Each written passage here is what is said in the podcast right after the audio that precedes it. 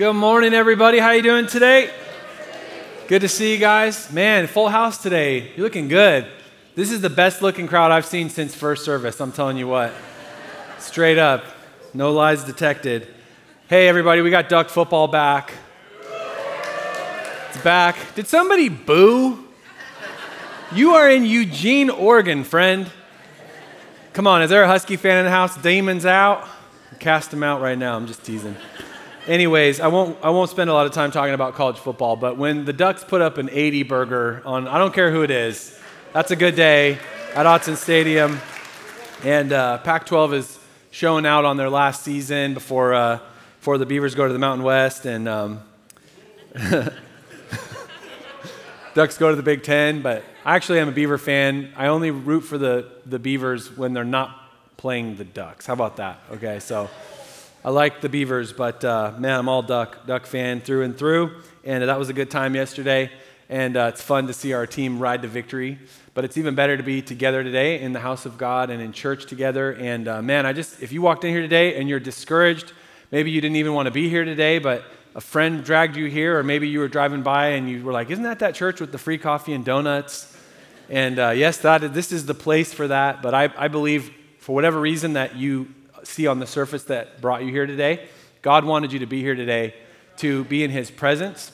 As we sang and worshiped Him today, and we're in His presence, as we now look into the Word, I believe God's going to speak something to you, and you're going to leave encouraged and challenged, and uh, you're going to grow closer to Jesus. This might even be your spiritual birthday to put your faith and trust in Jesus today for the first time. So I'm excited about what God's doing today.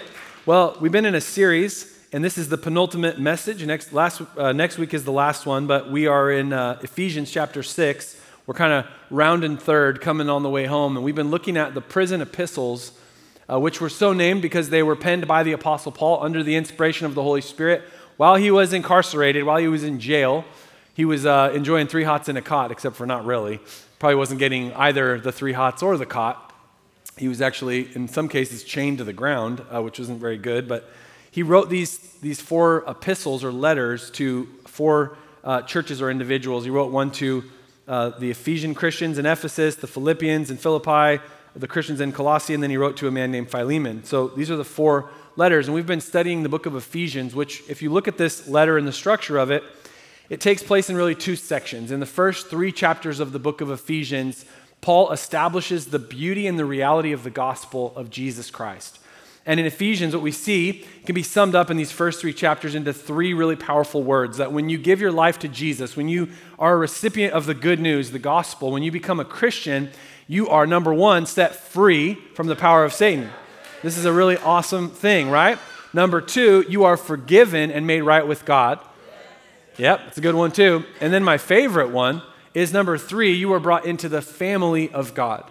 You are given a seat at the table what we are doing right now today is we're not just spectating as a bunch of people who happen to show up on a Sunday morning at some religious institution. No, we are rather the family of God. We are the church, the body of Christ. We're gathered together. We were brought out of the isolation and loneliness of our sin, and we're brought into the family of God.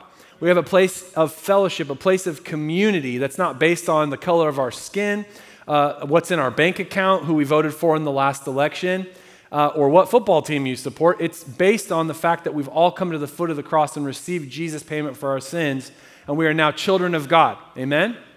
So we're brought into the family of God. We're brought into the purposes of the family of God.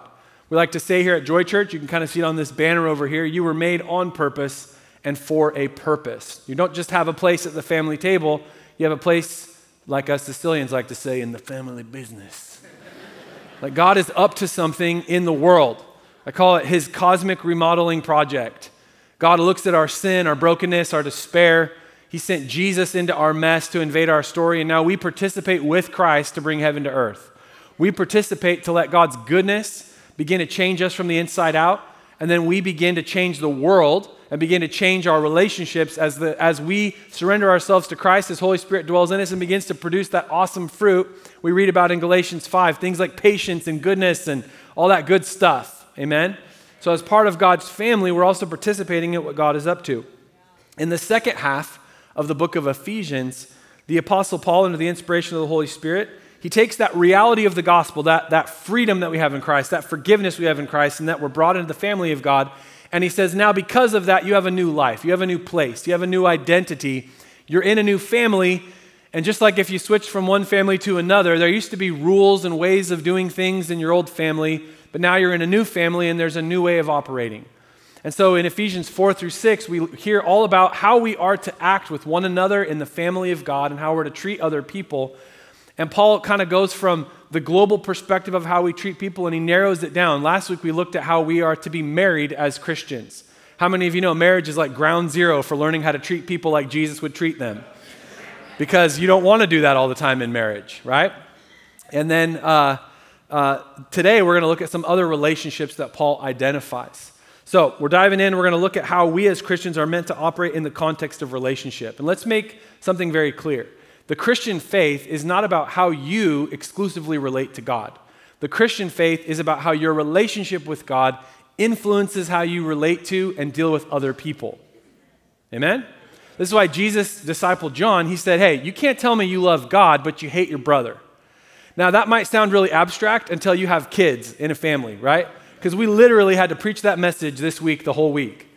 I had my girls together. I'm like, look, you know, the Bible says if you hate your brother or sister, you don't really love God. Penny, do you love God? Evie, do you love God? Yeah. Okay, well, you got to treat your sister with more kindness, right?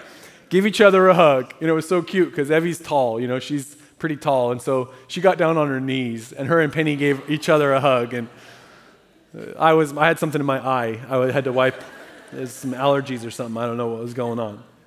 But as Christians, how we treat people is the water level, the watermark of how our relationship with God is going. Tell you what, God never lets me down. He's perfect. He never gets in my business, right? But other people, that's where patience comes into play, right? That's where that stuff is. And vice versa. I, people need to show God's love to me as well because I create irritations. I've been told once or twice. I don't believe it, but so, as we look at Ephesians 6, we're continuing in this theme of how we operate together as Christians. And today we're going to look at two interesting ones. One that is maybe potentially controversial, one that I think will just be normal. But Paul actually identifies two groups of people in this passage that we're going to read. He identifies parents of children and how children and parents are meant to operate. And then Paul also talks about slaves and masters. And so we're going to look at this today and see the context of this and how it can apply to us today. So let's read Ephesians chapter 6, verse 1 together. Children, obey your parents because you belong to the Lord. For this is the right thing to do. Honor your father and mother.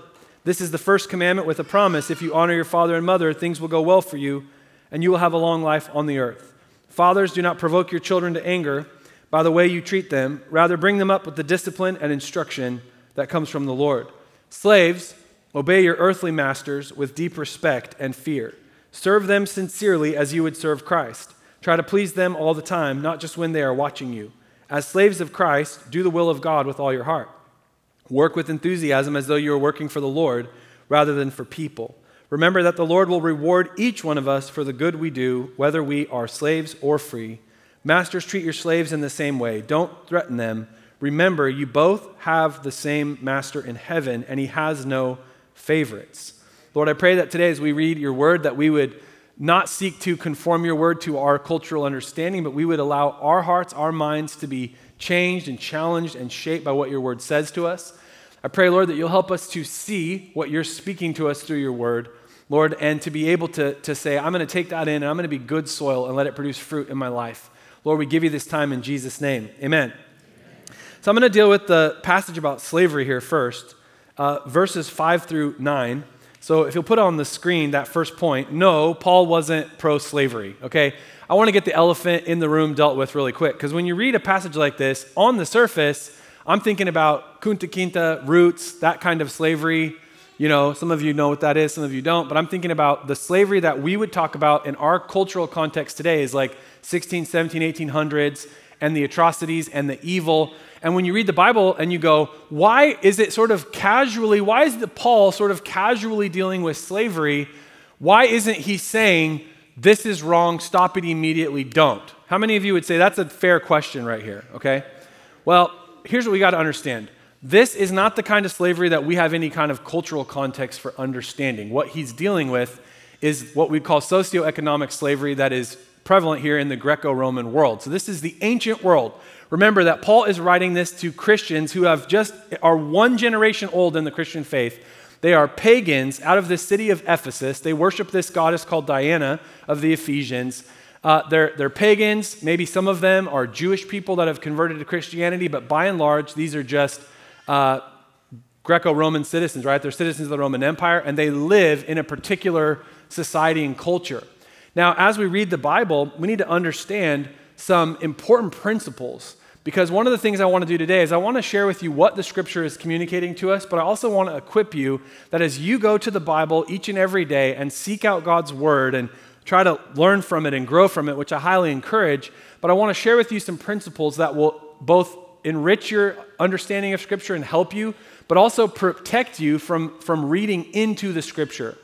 So when we read the Bible as serious followers of Jesus, we want to be careful to do something called exegesis, which means to read out of the scripture what it is communicating accurately, and not do what is called eisegesis, which is to read into the scripture a meaning that is not there. Does that make sense? How many of you don't like it when your words get taken out of context? Right? You say something and somebody goes, they react to it the opposite way. You go, hey, that's not actually what I meant to say, right?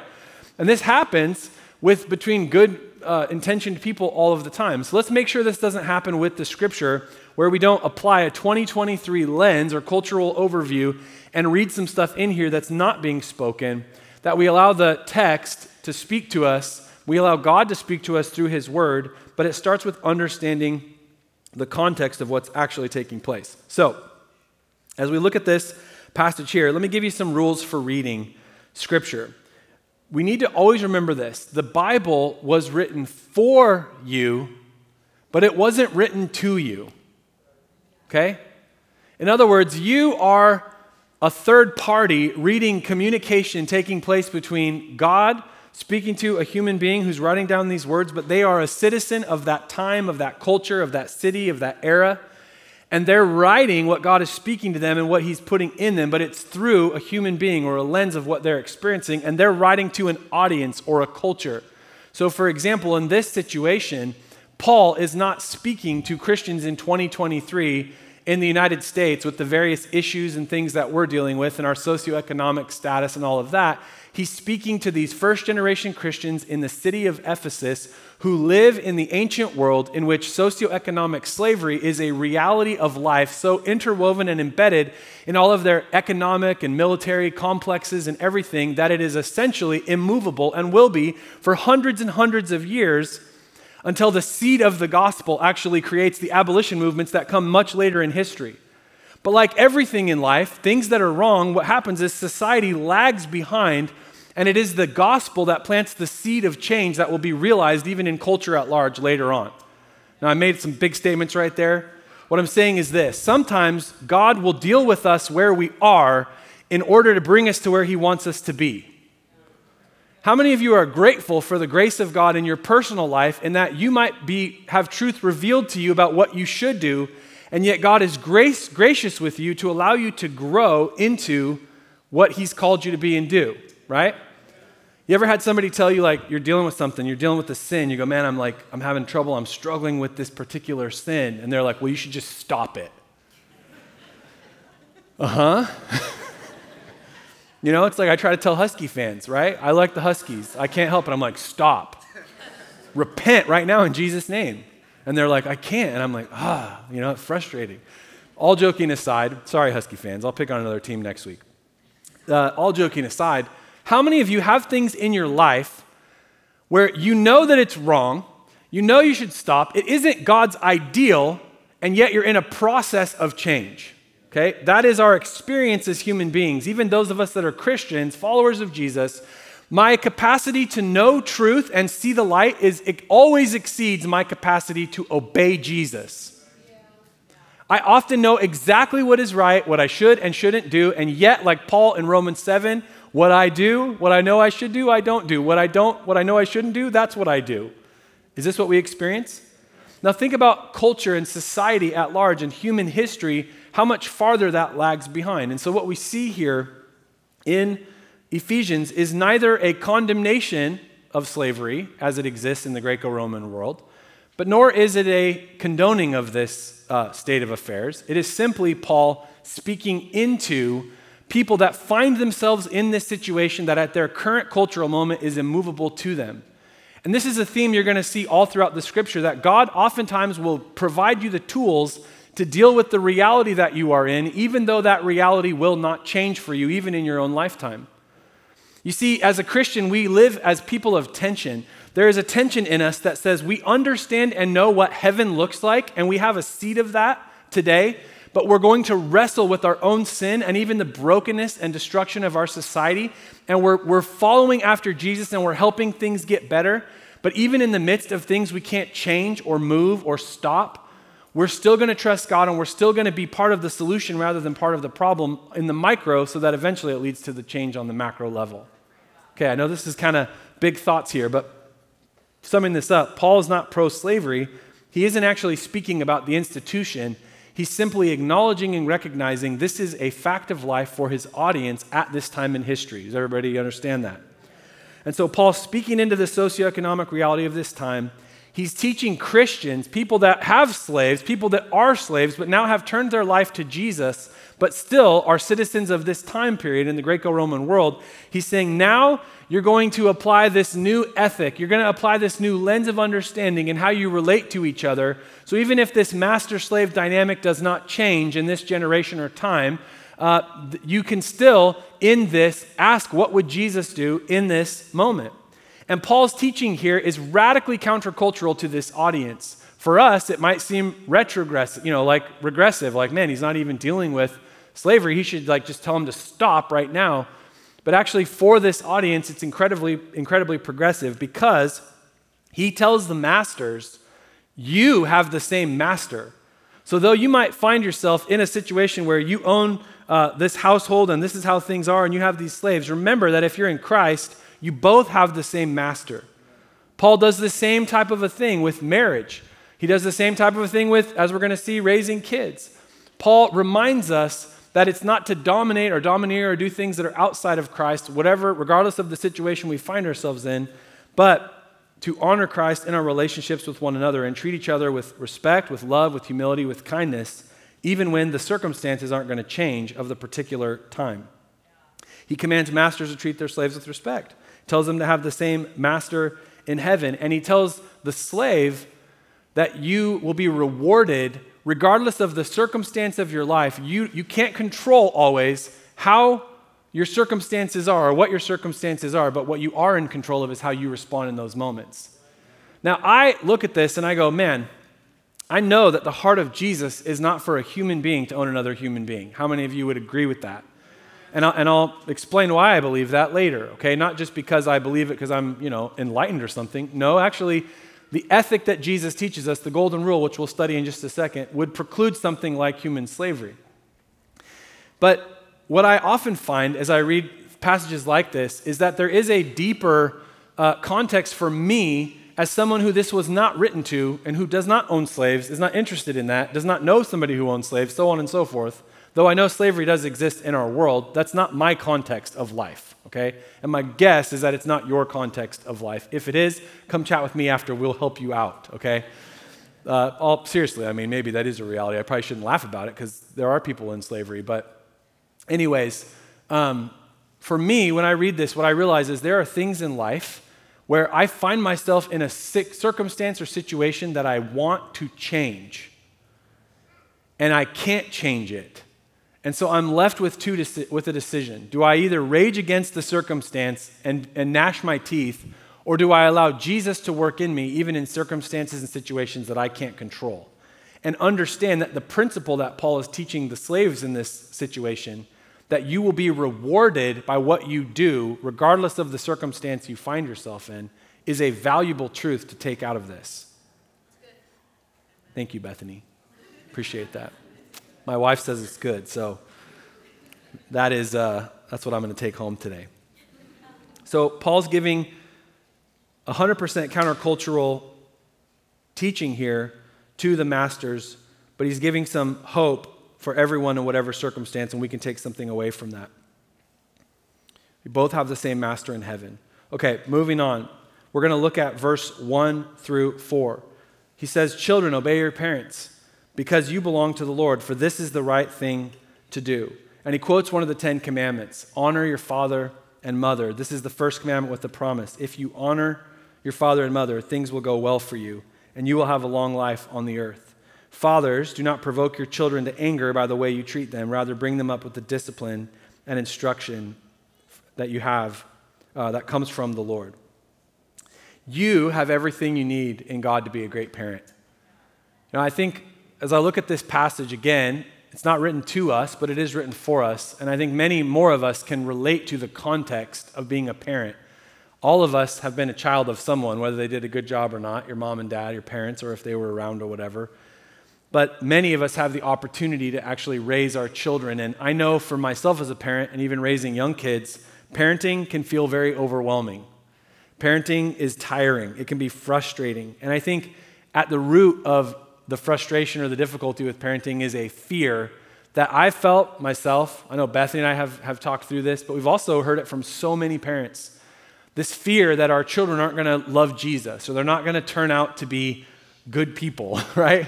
How many of you ever had a, like a terrorist hostage negotiation with a five year old and you thought, am I raising the next really bad, you know, member of society here? You know, why did I name my child Manson? I just don't understand. Be quiet, Adolf. It's not time for that. You know, like what's happening here? Hopefully, you relate to that. There's a, there can be a fear that our children are going to be who we believe they are to be in God, who, they, who God's called them to be. Are they going to turn out well and, and love Jesus? And when I see Paul's words here to us, to me, there's so much equipping and encouraging that takes place. Because if we go back to Ephesians chapter 5, verse 1, setting the stage for how these relationships work, I think this gives us a really important lesson about being a parent. He says, Imitate God, therefore, in everything you do, which would include parenting, because you are his dear children. I don't know the template, the model, the type of parent you had father, mother, maybe they were absentee, maybe they were abusive, I don't know. What I do know is that when you come into the family of God and you are now a Christian, you can look to your Father in heaven and say, You are my example that I can model to these little Adolfs so that they don't turn into Adolfs, right? You are my example that I can model to these beautiful gifts, these beautiful children. And God, as you father me, I can father these kids. God, as you parent me through my mess ups and my screw ups and my mistakes and my rebellions and my obstinacies, that God, I can watch you and I can learn from you like sitting at the feet of the greatest father and I can model that to my kids. And so I say, you have everything you need in God to be a great parent. Now, as Paul goes on and teaches us here, he says, Fathers, do not provoke your children to anger. This word provoke here, it means to exasperate. It means to push your children beyond their limit. Here is the reality. Every, every child is, is simply a child at a certain stage of maturity and growth. And there are so many times with my kids where I get frustrated because it's like, why do you wipe your fingers on your shirt? You know, the other night we're at dinner and Bethany and I are like, stop it! Because the kids were like eating tacos or something and then just wiping it on their clothes. Any other parents relate to this? And, there's, and it's not like we're impoverished and we don't have napkins. I mean, I almost wanted to take out a tape measure and be like, they are literally 19 inches from your hands. You know, the napkins are here, dirty hands here, take napkin, use, wipe dirty hands, do not wipe on clothes. And yet, again and again, there is this lack of maturity, lack of understanding, whatever it is. And I want to yell, I want to be like, don't ever do that again. And then I, and I remember that yesterday when I was making that same dumb mistake, that Father God didn't go, Jake, don't ever do that again, you moron that I'm growing and there's a level of maturity. And likewise with my children, there's a level of growth, there's a level of maturity. And as a father, my job is to bring the appropriate level of challenge and nurture at the appropriate level and not push them into a place of exasperation, frustration. This is way beyond me, I can't handle it. And so it's saying here don't push your kids beyond that current level of maturity. Give them what they need to grow at a healthy pace. And when you need an example for this, think about how God is with you. Here's the reality like I said before, my capacity to know what is right, what is good, to see the light, far exceeds my obedience level. How many of you would say that's where I'm at, Pastor Jake? Like, I know that I shouldn't do certain things, and yet I keep going to that thing. I keep doing that thing. My obedience does not always match my knowledge of God, and yet God doesn't come in immediately and smite me. In fact, what I actually feel from my Father is His grace. Hey, we're going to try again tomorrow. And He still loves me regardless of my failures. And so we have a perfect example to follow. Do not provoke your children to anger. Don't exasperate them. Don't push them beyond their current level of maturity. And then he goes on, he says, and bring them up with the discipline and instruction that comes from the Lord. This phrase, bring them up, it literally means to properly nourish to maturity. To properly nourish to maturity. I think about kids like garden plants, you know, tender plants in the garden that you're getting ready to plant. They need a particular environment, they need particular nutrients, they need that water, they need the sunlight at the appropriate level. And there's a process of curation and care to take a plant from that, that immature state to a mature state where it's healthy and thriving and fruitful. Earlier this year, uh, Bethany was, I noticed she was doing something and I'm like, I didn't understand it. Every morning I would wake up and she'd come into the uh, dining room and, and there would be like six or eight or ten or more platters of tomato plants. And they were just young tomato plants. She was growing them from seeds. And every morning they'd be inside the house and she'd take them outside and put them on the back porch.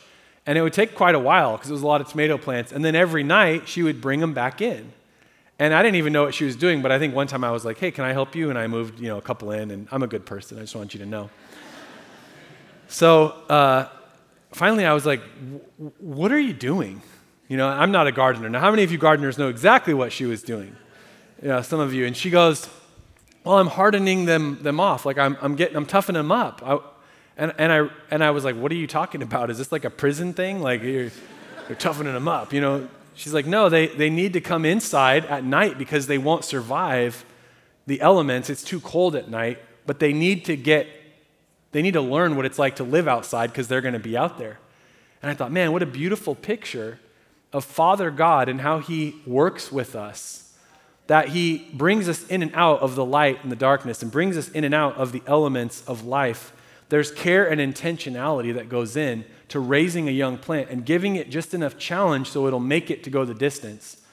Right? I want my kids to, to experience life and understand the challenges and the difficulties of life.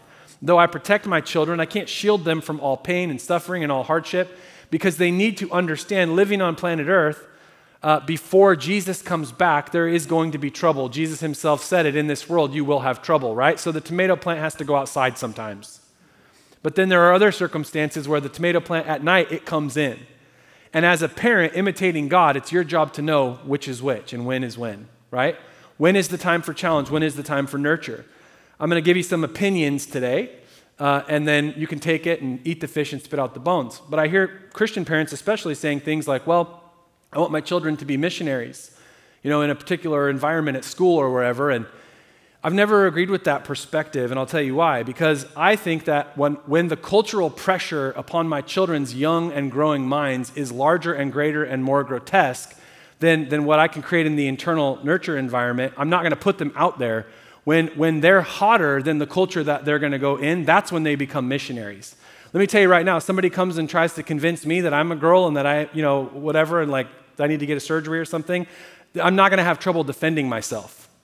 I'm not confused about that, okay?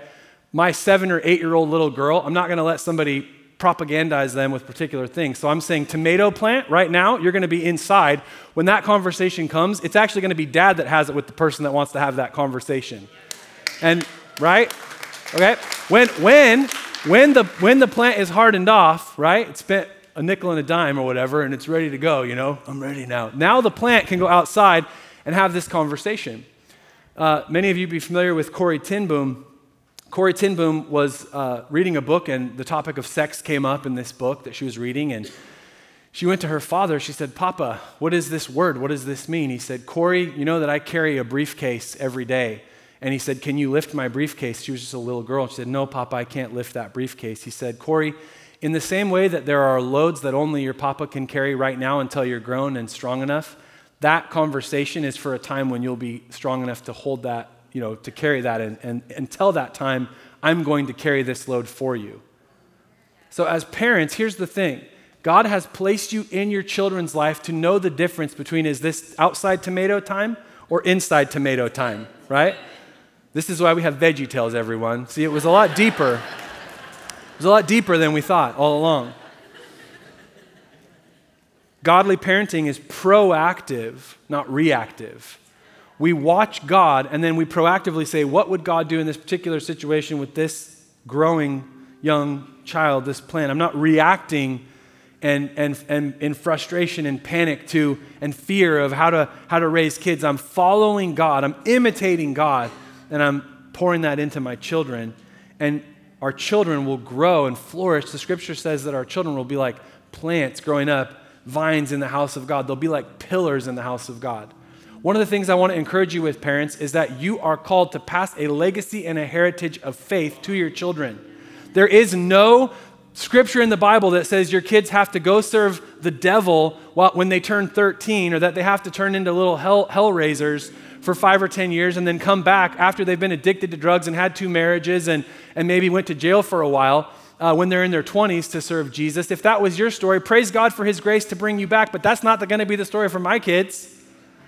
I would like to see our testimonies of raising kids in the house of God that are like Timothy's. Timothy, you have received a faith from your grandmother and your mother, Lois and Eunice, and that faith dwells in you. I want the faith of Steve Schmelzer to be the, the faith of Jake Schmelzer, that is the faith of Jack Schmelzer. Come on, somebody that there's generational heritage of faith because there's actually parents who aren't asleep in a culture that actually wants to consume your children and feed them to Satan and his kingdom and purposes, but would rather say, actually, there's parents that are imitating a heavenly father that loves them and is nourishing them and challenging them at the right level and nourishing them at the right level. And we're going to see kids raised up in the discipline and instruction of the Lord, who, when it's time, will shape and change the culture around them and be difference makers. So, you have everything you need in God to be a great parent. Number three, when in doubt, in any relationship, whatever the power dynamic that exists, whether it's children and parents, servants and masters, or slaves and masters, whether it's husband and wife, whatever human relationship we find ourselves in, when in doubt, it's always the golden rule. I'd encourage you to go back and watch the previous message to get a lot more of the nuance of what I'm sharing in these talks. Because what we've looked at is the fact that the Apostle Paul, writing under the inspiration of the Holy Spirit, would 100% agree with Jesus Christ. And Jesus had a very unique perspective of power dynamics and how we're to operate. And it's best summed up in what we call the Golden Rule. In Matthew chapter 7, verse 12, Jesus tells us, Do to others whatever you would like them to do to you this is the essence of all that is taught in the law and the prophets. As members of God's family, Jesus gives us a new way of living, a new way of life. We are empowered by the Spirit to treat everyone, regardless of the circumstance that we can or cannot control, with kindness, with grace, with humility. And we're to do to other people what we would want done to us. So when we find ourselves in situations where we can't change this, the power dynamic, what do we do? We treat other people how we would want to be treated. If you are in power and you're, and you're dealing with somebody who's under your authority or under your power, whatever that relationship looks like, many of you are business owners, you have employees. Are you creating a heavenly workplace for your employees? Does that mean they don't ever have to respond to the rules or can come in whenever? No, I'm not talking about that. I'm saying, are you treating people as image bearers of Christ and letting Christ work through your authority with those that you have power over. Yes and amen, right? That's what we're to do as believers. If you are under someone else's authority, whether they're doing a good job in that authority or not, you can still respond in a Christ honoring way. Do to others as you would have them do to you. And your reward comes for your response, not for your circumstance. Now, Christians, when we are faced with in society and culture areas that need to be changed, are we ever called to speak into things and, and say, look, it shouldn't be this way? Yes, absolutely.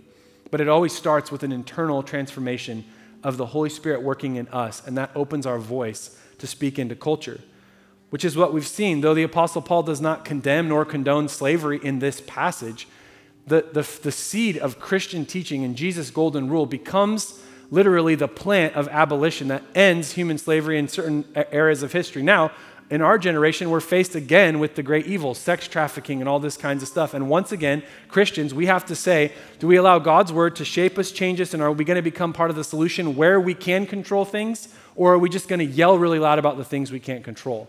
What we need to do is let the change start internally, and then out of our lives, we can become social innovators and changers and make things better around us in God's cosmic remodeling project. Amen? But when in doubt in any human relationship, it's always the golden rule. Join with me in prayer. Jesus, we thank you for your word today. I pray, God, that it would challenge us, change us. Lord, if there's something we don't understand, I pray we would seek clarity, that, Lord, we wouldn't uh, be offended uh, by something that we heard, uh, but, Lord, we would be uh, open hearted, open minded, and say, I want to I wanna know what God is saying. I want to know what He's asking of me. I want to know what He's challenging me to do, how He's asking me to grow. Lord, I thank you today that you spoke to us about some different things. I pray that for those of us that are have the honor of being parents, that we would take that challenge and responsibility with seriousness. And Lord, we would raise children in the nurture and admonition of the Lord, and we would raise kids that look like you.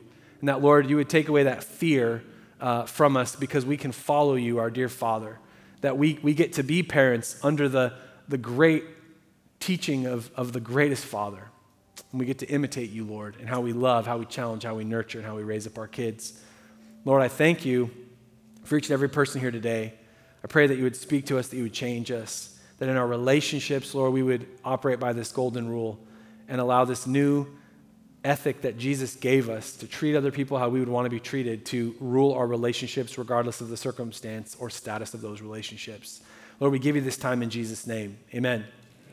If you bow your head and close your eyes for just one more minute, if, if you're here today and you say, Pastor Jake, I'm not a Christian, I'm not a follower of Jesus, but I want to be, I want to be part of God's kingdom. I want to be part of God's family.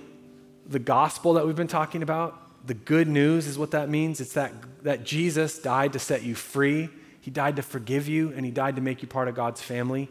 And He rose again. He offers you the chance to follow Him as your Lord and Savior. We call that process becoming a follower of Jesus or a disciple of Jesus. If you want to put your faith and your trust and give your life to Jesus today, that I'm just going to ask you right now to lift up your hand, and I'm not going to call you out or embarrass you or anything like that. I'm just going to pray with you. We're all going to pray with you together. And if you want to put your faith in Jesus, thank you. Come on, just lift up your hand right now so I can see. Thank you so much. Awesome. Anybody else here today? I want to put my faith in Jesus. Thank you. Thank you. Thank you. Thank you. Awesome. Awesome. Come on, anybody else? I don't want to leave this place without giving you an opportunity to put your faith in Christ. Amazing. Okay, let's pray this all together.